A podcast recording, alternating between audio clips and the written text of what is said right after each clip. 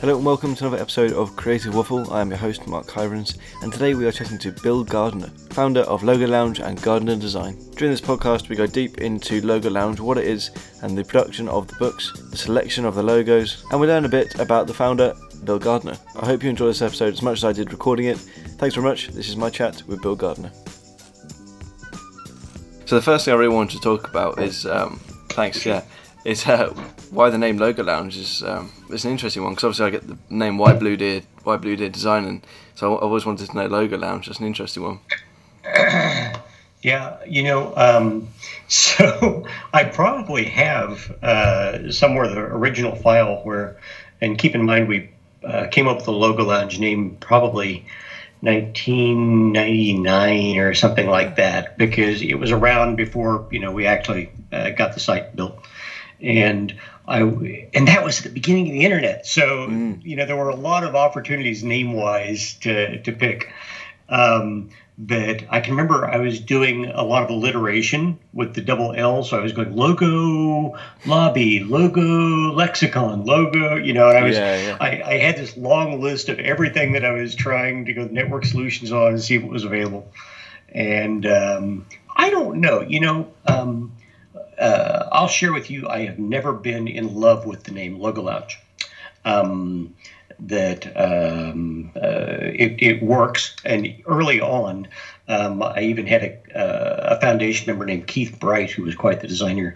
That as I was asking him to upload work, because that's part of how we started Logo Lounge, was going to designers and asking them to upload their work, mm-hmm. you know, that were well-known designers, and um, and he goes, yeah, "Can I encourage you to think through that name? I think it's a crappy name." And uh, you know, but hey, it's worked, yeah. and uh, it just happens to be kind of where we landed, and people remember it. So, so you just stuck with it. That's quite cool. That's fair enough. Yeah. Uh, so, how did you set? Oh, why did you set up Logo Lounge? What was the reasoning? Yeah. Um, so. Uh, you probably have a library full of uh, a number of logo books. Yeah, I do. Yeah. Um, yep, there you go. And it, it, at one point, uh, and, and, again, I'm not trying to date myself, but uh, in 2001, uh, if you were looking for, uh, let's say that you're doing a logo for a theater and you wanted to utilize a horse, I gave up. And uh, you started pulling out your logo books and you'd sit there with post-it notes and you'd start flagging every page that had a horse on it or every page that had a theater logo or anything else that inspired you and pretty soon you would have gone through about five pads of post-it notes and there'd be this mound of books with all these you know, flags hanging out and you it, it'd be two or three days later mm. and i started and actually ebay uh, is what inspired me um, because uh, eBay had just come out, and I was kind of going, God, you know, if if somebody can have a teapot and take a picture of it and post it to eBay and put a description in, and five seconds later I can type in teapot and that teapot appears. Everything is there that needs to happen to be able to do the same thing with logos. Yeah. So uh, that was the, the general premise behind it was this ability to quickly get to um, uh, as much really excellent material um, as possible. That's awesome. That's that's really cool. That inspiration from eBay as well. I would never have guessed that. Um, yeah. So with ten books now, I still got that oh. teapot. Didn't buy the teapot. Uh, with ten books now, uh, how long does it take to build one book. Yeah. Um, so, um, do you have some of the other books? I don't. By any actually. chance in the Lounge series? I don't actually. Yeah, I've read a few of them because I had them um, yeah. my design college, but I haven't actually bought them. Um, I've only bought the one I'm in. so it's... No, and, and, and that's fine. Uh, what I was going to say is that uh, this book is a little bit different than some of the prior books. Um, when we first started doing this, uh, the first 60 pages, and it was like a 280 page book. The first 60 pages of it were a series of case studies okay. of, um, we typically would find 12 firms that we would follow or something like that and uh, do case studies on various identities that were in the news, things that uh, had some level of popularity or relevance and the likes. And uh, the thing that we've discovered is that, um, you know, it, it's hard to create something in print that really is covering information that hasn't already been broadly available out there uh, on the internet. So we kind of cut back on the number of case studies and we trimmed those down to less known case studies, maybe. And um, uh, so you'll have seen some of those in the book that you were in. Mm. Congratulations again, yeah. by the way. That's so so cool to have you in there. Thank you. Um, but um, also, it's that that book is so highly contextualized so that uh, you know uh, when i was first looking at logo books and some of them are still this way you crack them open there's a lot of great stuff yeah. but there there is no uh, context to the material that's in there you know you, might have a rabbit right next to a lug wrench right mm. next to you know a building you know and they're dissimilar industries and um, uh, it, it may be that I'm a little bit anal about it, but the the idea of being highly organized yeah. uh, in the book, which is why you've got the categories that you've got there, and you know, I, I loved your unboxing because you were sitting there going, ah, okay, it's an eagle, yeah, and you should probably be in sports, but I see here they've got a birds category, and you immediately turn to birds. And there it was. So I'm, I'm going, okay, so it works. You know, you you got yourself there just because there was context. And that's part of what the website does is it generates this level of context. So if you can imagine a logo lounge right now, there's three quarters. No, I take that back. Uh, there's a quarter of a million logos on there. There's better than it's around 264,000 logos. And um, if you were to walk into a room and there were 264,000 anything, yeah. you know, just laying there in a pile, it would be totally worthless to you because there's no context, mm. you know. Um, and the ability for somebody to go on and uh, key in, you know, yeah, I'm looking for a horse logo and just to type in horse and all of a sudden it pulls up i don't know 1500 horses. Or you can say just show me the ones that were judged by judges or just show me the ones that um, have the highest ranking or show me the ones by british designers or show me you know so that you can start to really home in on that information that you need. That's awesome. Um, as well like do you think because it was quite early you did it 2001 you say so that's it must have been like, like, fairly ahead of its time like no one else has ever done that i don't think anyone else has ever ever done that now um, they they they hadn't of course there are other sites that you can go to logopond uh, logo right. um, moose a uh, number of number of other sites that are out there that obviously you know or you can go to Dribbble or you know mm. any number oh, yeah, of sites that have uh, logos or you can go to google you know yeah. and just type in logo but I think that the uh, primary difference is that we've always been able to uh, gather enough information on any identity or on any information that's uploaded by our members that it is uh, much more searchable and it's much more valuable because of all the all the metadata that is attached to it uh, for search purposes. The the other thing is that, um, uh, and you know, you, you made the comment about um, and I think I might have caught this on another one of your podcasts about, um, you know, yeah, it, there's a membership fee. Um, and, uh, you know, some people look at that membership fee and kind of think, uh, this is my call for entry fee. And it really isn't because the majority of people use the site, you know, for research. Mm. And, uh, but there are those people that kind of look at it as a call for entry fee. But when you start to look at it from that perspective, you know, hundred dollars annually. Um, you know, I, I guess maybe uh, to a 19-year-old student in uh, the UK that that you know is is is a bunch. And I, I, think we've already told everybody, haven't we, that we just gave you a lifetime membership and that oh, you're wow. in there. No, oh, Jesus. oh, oh, we decided not to do that. That's right. You said you didn't. You felt that, that would be unfair for me to do that for you. So okay, don't worry about it. Um, what I was going to say is that probably uh, that kind of a fee, if you look at somebody who's entering competitions and ends up paying, I don't know, 30 bucks an entry or uh, 50 bucks an entry or something like that. Yeah. Um, doesn't it doesn't take many entries for you to all of a sudden find that Logo Lounge becomes this invaluable tool to you. So, mm. Just what it is. It put my daughter through school. Let me let me let me leave it at that. That's awesome. Like building something. I keep saying awesome, but that's that's fantastic. Like building something that can help such a big situation. Um, it's, again, we're going back to Aaron Draplin, but when he said he paid off his house with graphic design, that's just like if you put it like that, it's mind blowing.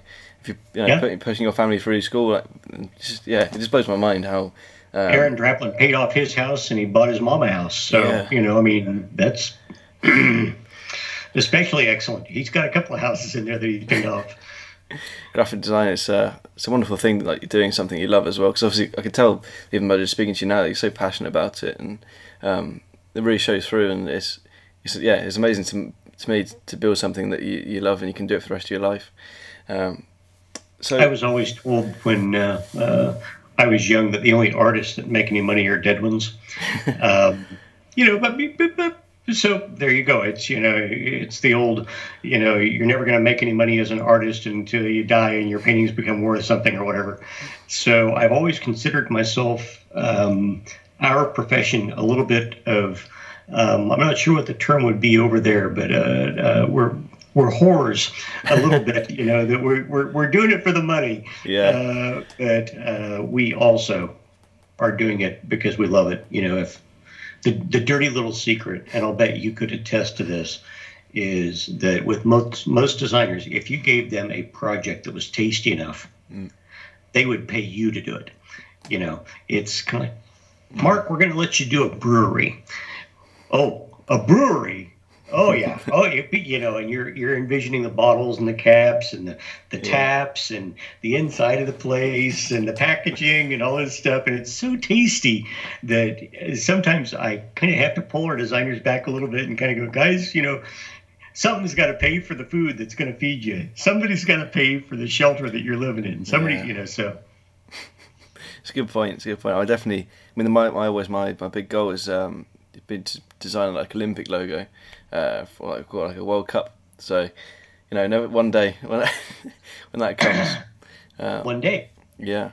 I mean, I've, I've, been thinking about just doing it anyway, and just um, for the next Olympics or next World Cup, just uh, just to like put my feelers out and just try and do it anyway, and um, so, like a fake one, yeah. I mean, just just see how it goes. You know what? Um, and I'm not sure I know exactly why it happened. Um, there was a uh, uh, designer uh, named uh, Copeland who developed uh, some of the. Uh, he developed the um, logo for the Atlanta Olympic bid, right. not the one they ultimately ended up with, but um, he kind of set the bar hmm. for what a, a good bid logo looked like.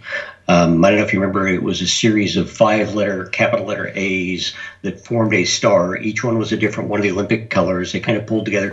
Unfortunately, it looked a little bit Wiccan or satanic, but it was a great symbol.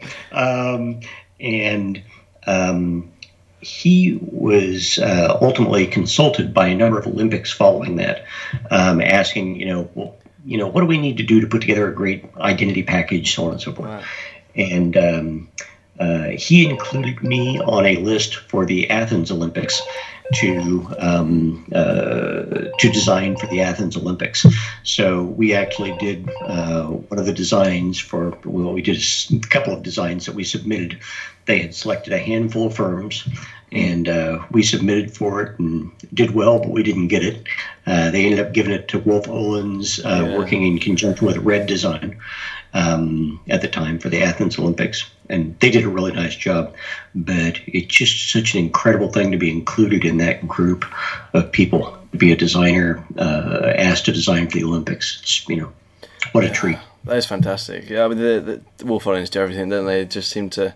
Um, pick up everything, all, all the awards, all of the designs, all the big reruns. Very jealous of them at the moment. Um, yeah. And I understand you're buddies with my uh, friend uh, Miles Newland too. Is that right? Yeah. so I, I, was chatting to him last Friday. Um, we talked talked through a few things, um, and he, he, was on the podcast, and it was a really nice chat with him. Um, so yeah, that was cool. Uh, how do you know Miles? How, how do you know him? Oh, we've um, through Logo Lounge. We came to meet each other uh, initially, but uh, when I was over there in, uh, I was literally uh, in London the day that uh, Wolff Olins introduced the 2012 oh. Olympic uh, logo, proposed logo that was so badly panned. And um, uh, I went out to the Sir James Steele bar with Miles and we caught a beer. Um, I think I think that's the name of the bar. I may be a little bit off there. Um, and uh, we, we we talked about that particular logo, and I can remember riding around on the tube that day, um, and all of the uh, newspapers that get handed out to you yeah, uh, yeah. on the tube were all just merciless on you know how they were responding to this 2012 logo for the Olympics and how bad it was going to be, and.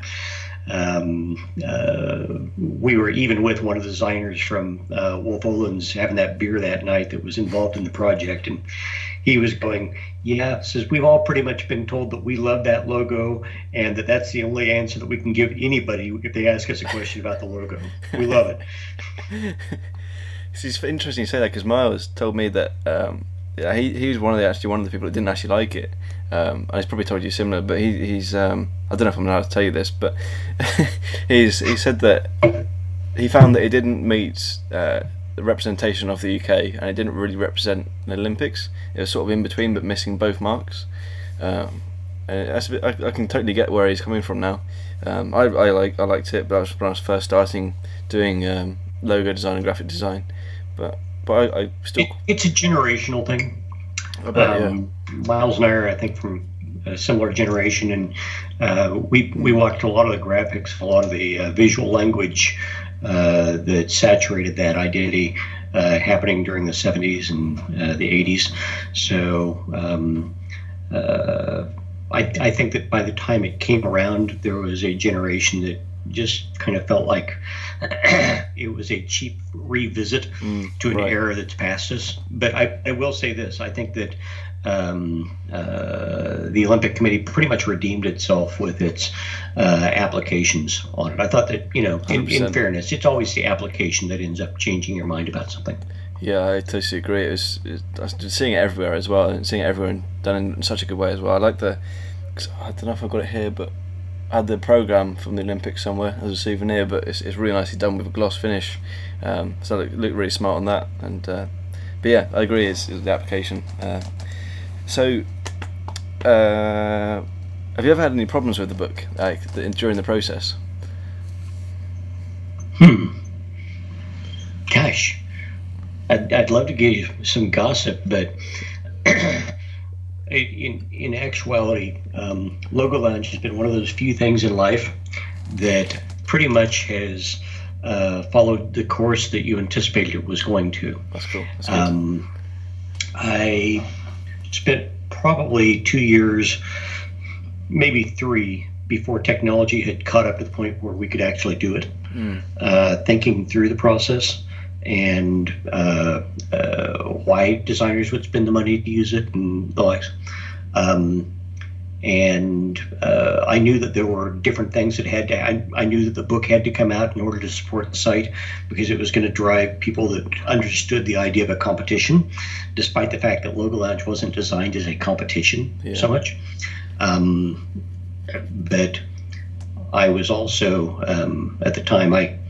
Um, I, am not going to name names, but uh, because I'm fairly involved in the design community and uh, uh, had done a lot of traveling and speaking, I would be out there and I would share with somebody an idea that, you know, hey, I've, I've got this idea. And I can remember,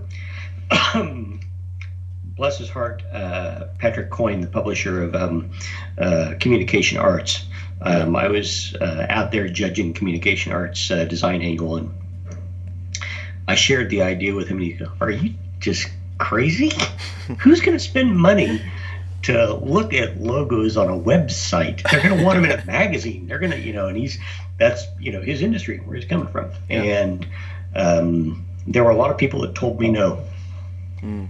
There were a lot of a lot of people that said it was a bad idea, and um, uh, and a few that said it was a good idea but um, it's kind of like even even now if somebody comes to me and they've got an idea for something i'm kind of sitting there scratching my head I'll share my thoughts because that's what they've asked for. But I always get to the end of it and I say, you know what, do it, because I'm I'm proof that sometimes you do something that everybody else gives you this kind of scratch in the head thing, and yeah. and it works. You know, so don't don't let an idea pass you by. That's that's nice. I like that advice. Um, something that yeah held held quite close to myself as well. Um, being at school and people sort of laughing at me for doing a bit of or trying to you know, build a business whilst still at school and being that odd kid in the corner. Uh, yeah. No, you figured it out is what you've done, Mark. Because when you know uh, when you think about this, um, so I I have a degree in business that I acquired yeah. before I ever went into design. So um, I was a little bit older by the time I got into design by a couple of years than the other students. And I think that one of the things that uh, made a big difference is that I was designing while I was in school for people. You know, I mean, I, I, basically started up a freelance business while I was still in school.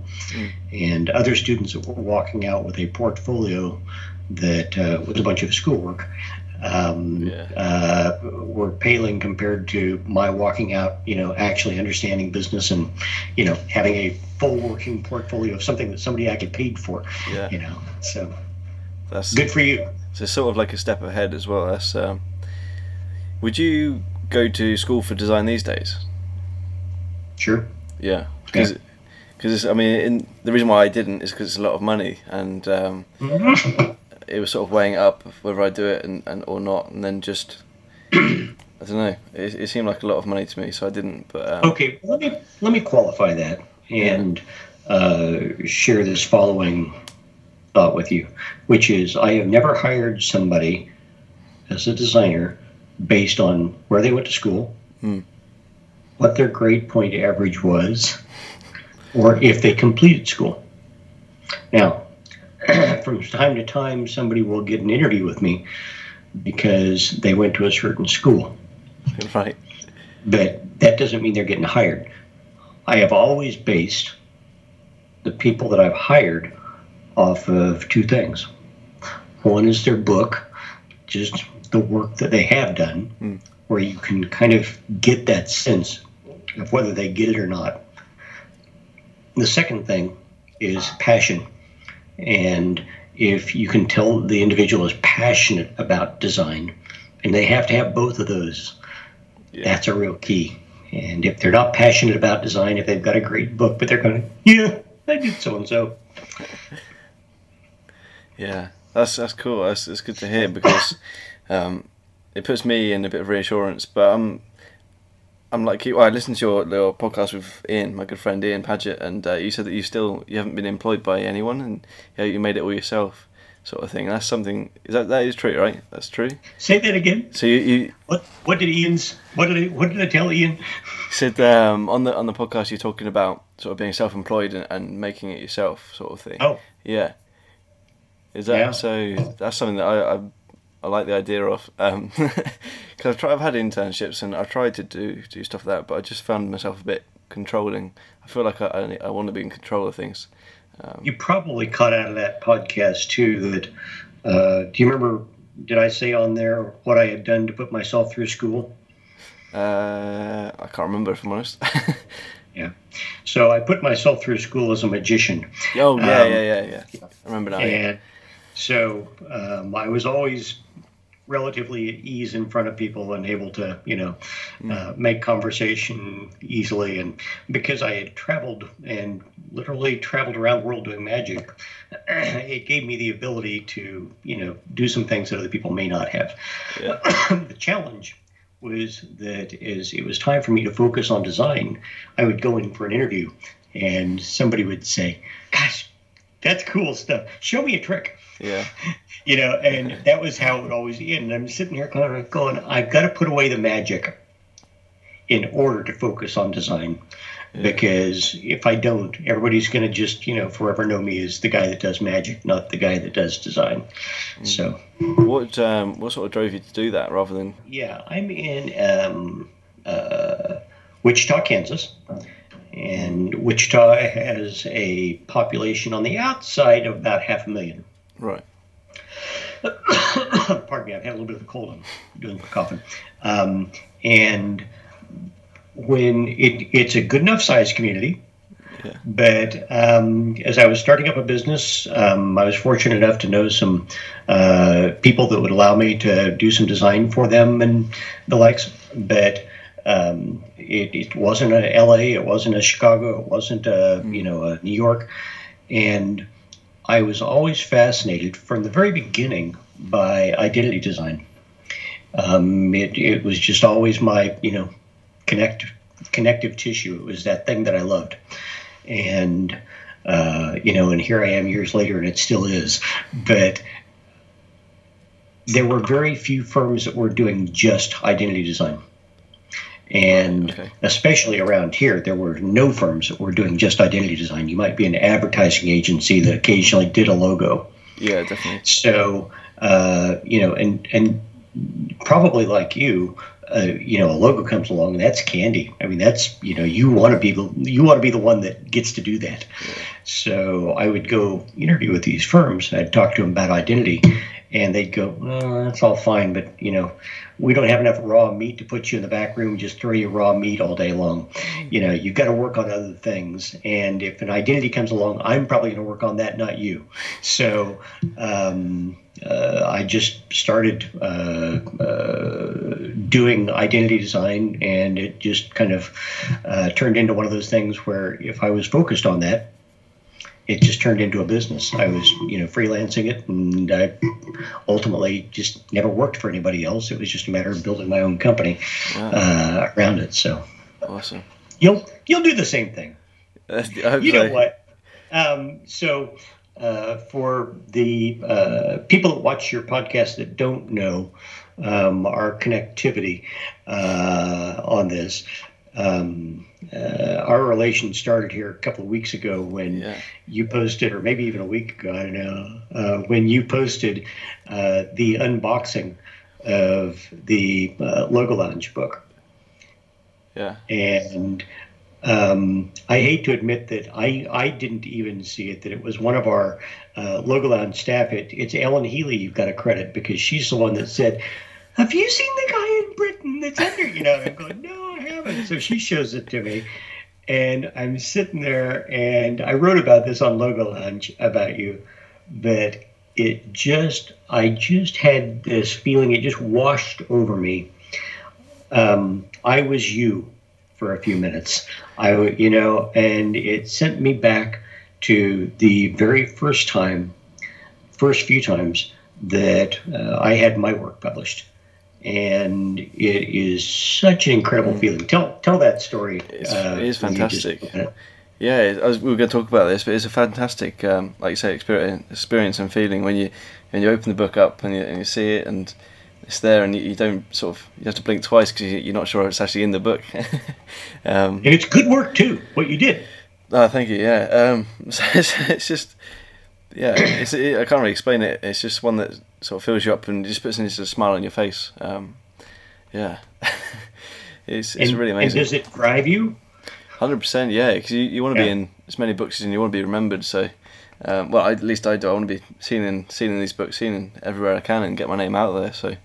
Um, wow, you just made a comment that I've not heard for a long time, but you, you just you just nailed it. You said, "I want to be remembered." Yeah. yeah. Yeah. And, you know, um, think about it. There's a bunch of human beings on this earth that roll through it that uh, ultimately end up in the grave. That um, outside of some relatives, you know, nobody knows they ever existed. And you know, there's there's something about leaving that mark, about you know, scratching a stone, scratching, you know, leaving something there. You think about um, you know, uh, if, if, if you go back into logo design history and the likes, and people leaving marks, and uh, people doing excavations in Rome, for instance, and finding bricks that have a thumbprint and a little mark on them that the brickmaker, you know, marked each of their bricks, you know, that so you knew who did that brick, you know, it was their mark mm. that, you know, uh, here they're uncovering that, and it may be, you know, 2,000 years later. That's their mark that they left on the earth and they're going to be remembered in some way. And uh, that's that's part of that feeling as a designer that we get when something like that happens. Yeah, yeah, that's, that's something I think about a lot as well. Sort of creating something that's so big. That's why I want to do an Olympics or a, or a World Cup because it's so it's such a big thing, and you'll be seen forever. is that weird? I don't know. I don't think it is. No, no. I it's it's much less weird than a thought I had when I was very, very, very young, and I was going, "What would the ultimate mark be? It'd be the mark on the bottom of the atom bomb that is going to come down and destroy the Earth because it's the last thing people will see." No. Um, yeah, I don't. I don't think that's such a good mark to have. But uh, you know, um, I was uh, your age no, I take it back. You're younger than I am, so uh, was at the time. So you're even more accomplished. Um, but uh, I can still remember um, the very first things uh, that I got in print, and in, mm. within uh, about a year's time, it was all within one year. And you know, the the idea uh, when you're just starting, and man, cash is king. Of spending cash yeah. to enter a competition that you know the chance of your getting in is you know you know what are the what are the odds? You know it's kind of like just throwing money away. Yeah. you know a bad bender that you don't even get to get drunk off of. It's just you know and it's one of those deals where um, you're going this is a crazy idea me spending money to send something in. And um, i was just wrapping up school and uh, print magazine uh, used to do a thing called a regional annual. Matter of fact, they just printed their very last one ever in print. Um, and you could enter all the work that you wanted to for one price, maybe 35 bucks at the time. And this is years ago. And I remember I took all the work that I'd done as a student and sent it in. And while that's waiting, somebody sent out the New York Art Directors Club, which is quite the you know quite the thing. Yeah. Sent out a call for entry, and I can remember getting it because I had signed up as a student for print magazine and CA, so I was on their mailing list, and uh, I get this thing and I think, yeah. Okay, 25 bucks an entry. I'll, yeah, I'll take a shot. And I submitted a couple of logos uh, to that as well. Cut to about oh, three months later. Mm. And on the same day, I get a letter from the New York Art Directors Club saying, You've had three things accepted in the New York Art Directors Annual. Going, you know, and I think I'd sent five, yeah. you know, I'm going, I got three. I must be good, you know, and you're kind of, and this is before you see it in print. Yeah. And, uh, and then I get uh, a thing back from uh, Print Magazine that very same day saying, hey, you know, you've gotten whatever number of pieces, I forget how many it was, in Print's Annual. And all of a sudden, it's this confirmation that this crap that you've been doing, that you're kind of going, am I any good or not? Somebody else out there mm. looked at your stuff and said, not only is it good, it's good enough to be in a book. It's, you know, and, and yeah, I had exactly it. the same response as you when you're kind of opening that, kind of going, wow, I did that. That's me. this is, you know, it wouldn't, you know, and it's there for in perpetuity. It's going to be there. So just yeah. a great feeling. It just sent me back. Hundred percent. Um, I'm glad. I'm really glad that I could give you that feeling as well. It's, it's nice to nice to know that someone else, uh, sort of, you know, it felt felt nice about it. Felt felt that, yeah. I'm glad that glad that it got to you. um, well, and I'll and I'll tell you the other thing that I've always uh, uh, appreciated about Logo Lounge is, and I'm, I'm trying to think of how to say this.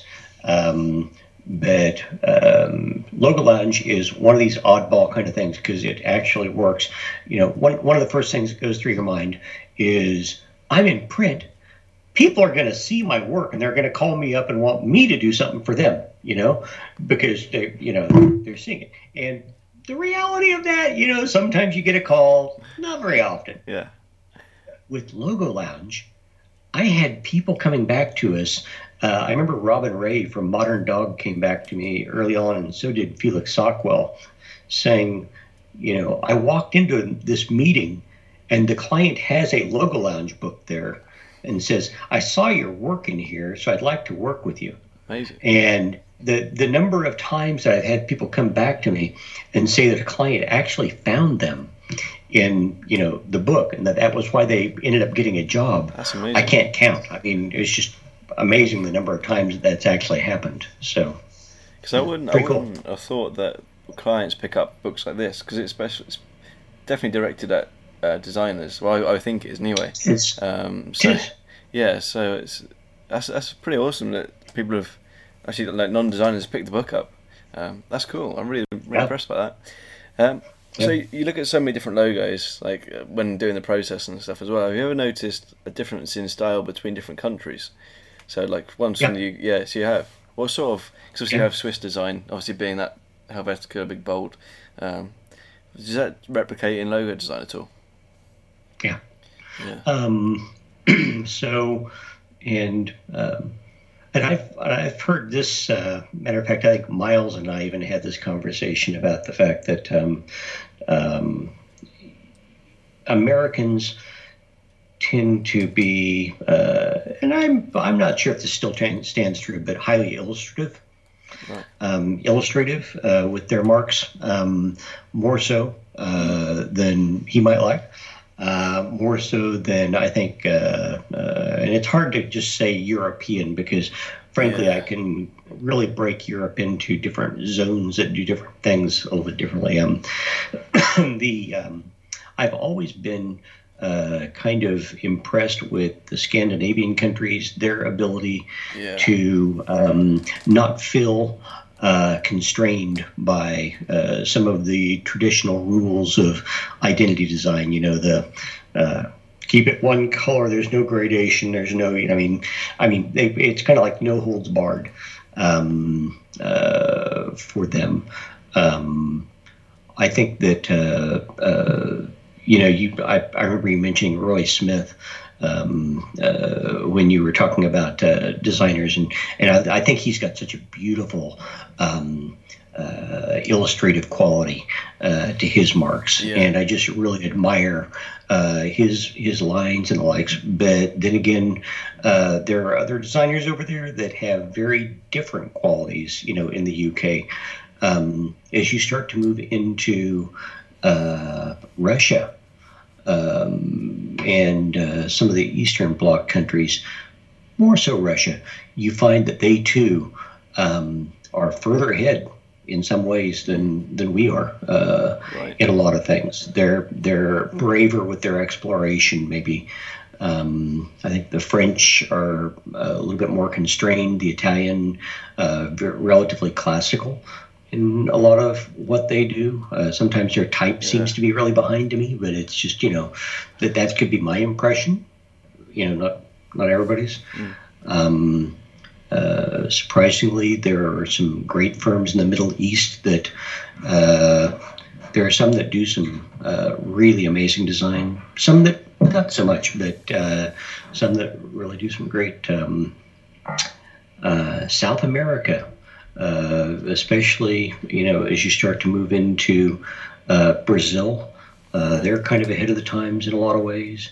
Canada's a little bit more restrained. Australia um, uh, is similar, I think, to uh, America in a lot of ways. Um, Yeah, some of some of the design, but yeah, I mean, I, I but then again, I mean, this is what I write about is, you know, where we see different design, you know, lifting out of different areas and uh, what people are paying attention to. And, um, you know, uh, right now everything is kind of going through this uh, still.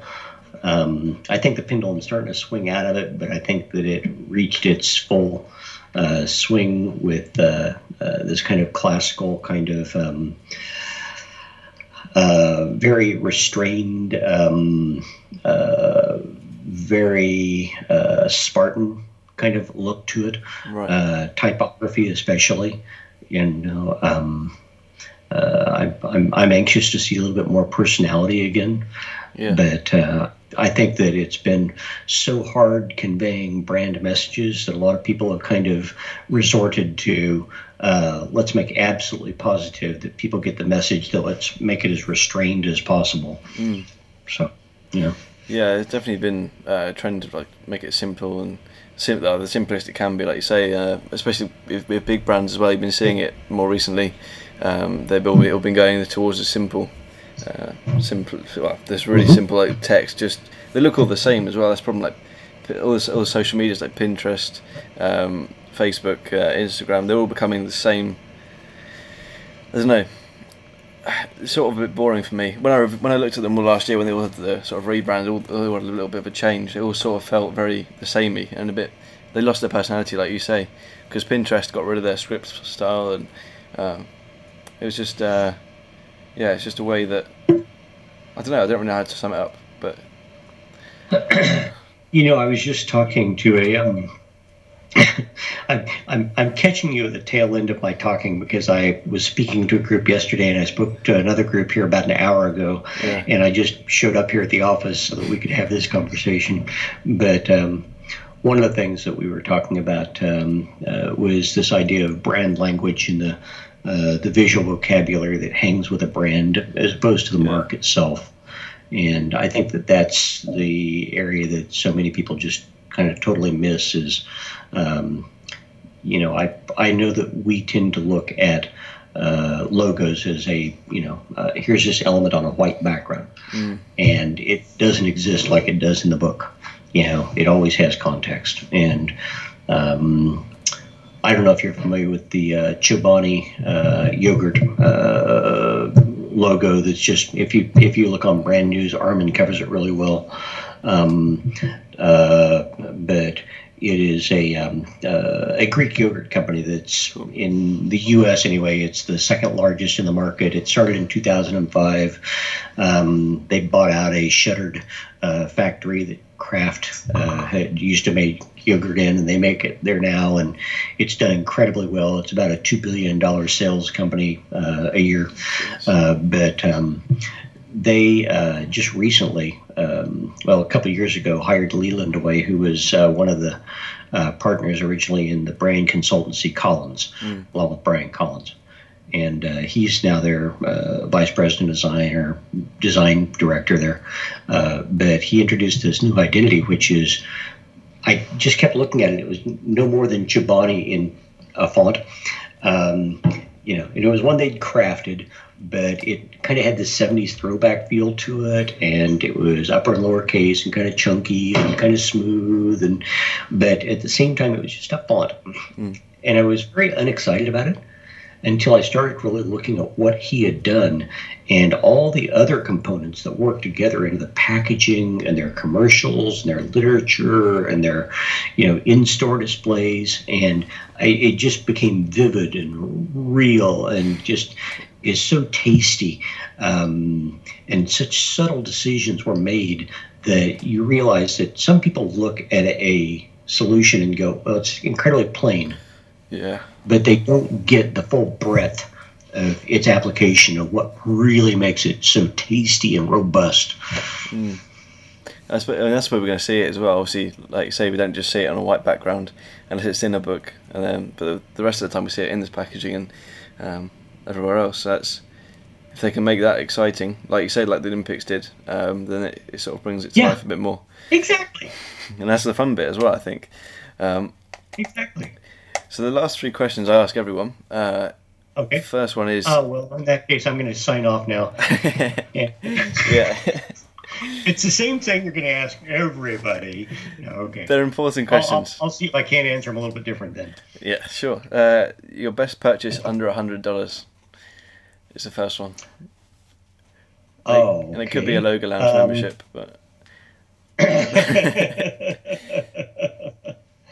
um, about this little guy right here? interesting. Um, see if I can get him in here. Yeah, forty-five dollars at a um, Swap Mart in Long Beach, California, and it's a little Air India guy.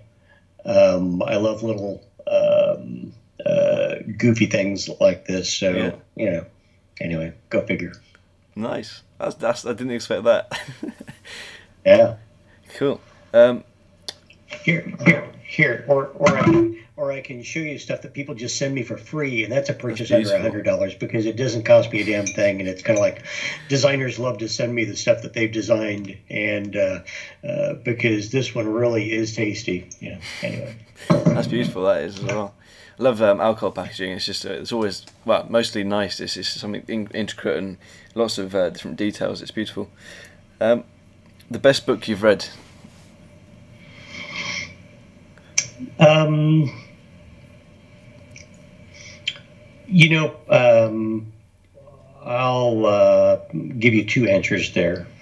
Uh, one is uh, uh, Atlas Shrugged, and it's because it has absolutely nothing to do with design, but it has everything to do with humanity and uh, society and uh, the likes. Um, from a design perspective, uh, there's a number of them. I'm sitting here trying to debate which one. You know, Wally Olins uh, wrote a couple of really exceptional books on uh, uh, global identity, um, corporate identity, and uh, those were some of the ones that I cut my teeth on um, early on. Um, I'm going to scroll out of the picture to grab something again here Sure. probably, uh, and this wasn't the question you were asking, but if you could ever get a hold of a set of the Yasaburo Kuwayama uh, books, do you have these? I don't, but they're they're so rare and hard to get hold of and so expensive. Yeah. And you do, I need to get hands handle on some. Yeah, yeah. Uh, the two of them. There's one on uh, alpha uh, Roman alphanumeric uh, identities, and another one on uh, symbol. Wow. And uh, there are a couple of my, you know what, um, books mean so much to me. They really do. I mean, it was where I cut my teeth, and you know, I, I probably have memorized this book front to back. You know, all the logos that are in it at some point in time, Yeah. because they, you know, eh, just looking at you know the different marks, there's such magic. You know, just kind of looking at those. This isn't even my book, but it's one of my favorite. You know, Yeah, yeah. um, but uh, that particular set was part of the inspiration for Logo Lounge and having that level of context uh, and the likes, and just love those. yeah. Um, there, there's another little book I'll throw out there real quick, which is um, one that was done by uh, a gentleman named Gordon MacKenzie um, called Orbiting the Giant Hairball. And it's, you know, funny title yeah. but uh, Gordon was uh, he he gave himself his title. He worked for Hallmark. Are you familiar with Hallmark? Yeah, I think so. Yeah. Um, did they uh, uh, cards, uh, greeting Yeah, yeah, cards, yeah. I know and now, birthday cards, and yada yada. Um, Gordon worked there, and his title was on the business card. It said Creative Paradox. Uh, that was his title, and Hallmark was such a business-oriented company with such an incredible bunch of designers, but they they just you know they didn't understand how the others worked. Right. And Gordon's job was to figure out how to get these two portions of the company to work together. Yeah. And uh, giant orbiting the giant hairball was uh, based on this idea that a um, that everybody, every company, Mark, when you start your own company, you're going to set a rule. It may just be one. It may be that you know uh, you got to be there at eight in the morning. I give up. Maybe that's the rule.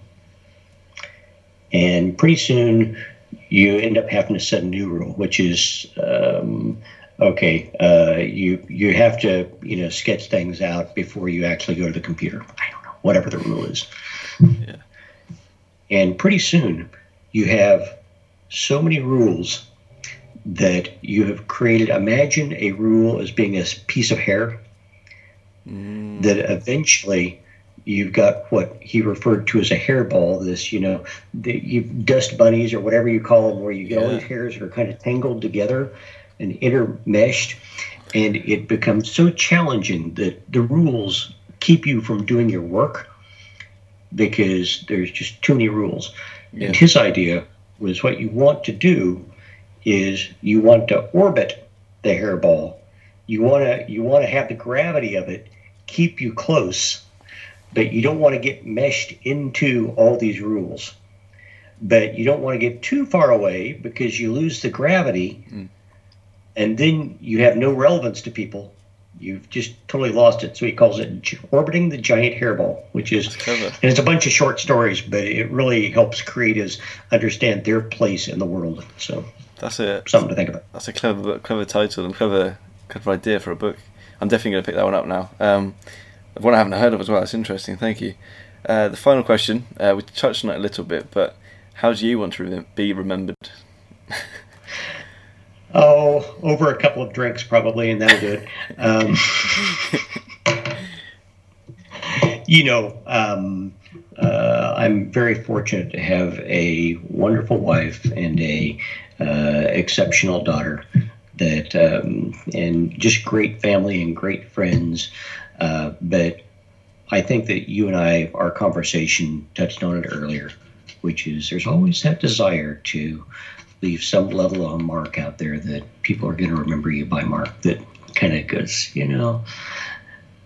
I remember when Mark was working on the design on that. And, you know, I remember how he came up with that idea to work with that disc. And I remember him thinking, and he, he shared with me, and, and it's the stories behind these. Um, you know, there's, um, uh, there, there, there's a thought out there that is the difference between design and marketing, which is that marketers will craft a story around a design.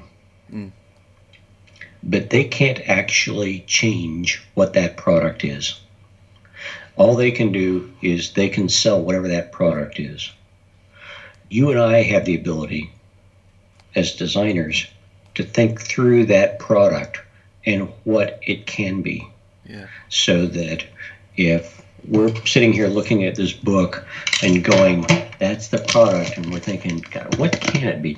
Mm, maybe it could be a website where you take all these logos and those logos are available to you by just doing a search. God, what a crazy idea! Maybe, I don't know. Maybe, and maybe they could do a competition of. Uh, I don't know if that's going to happen, but maybe, and and maybe it could lead to some trend reports that you know the author does annually. And it's you know as designers, we're the ones that are able to take an idea and expand it out and change it because we design that thing that then you craft a story around.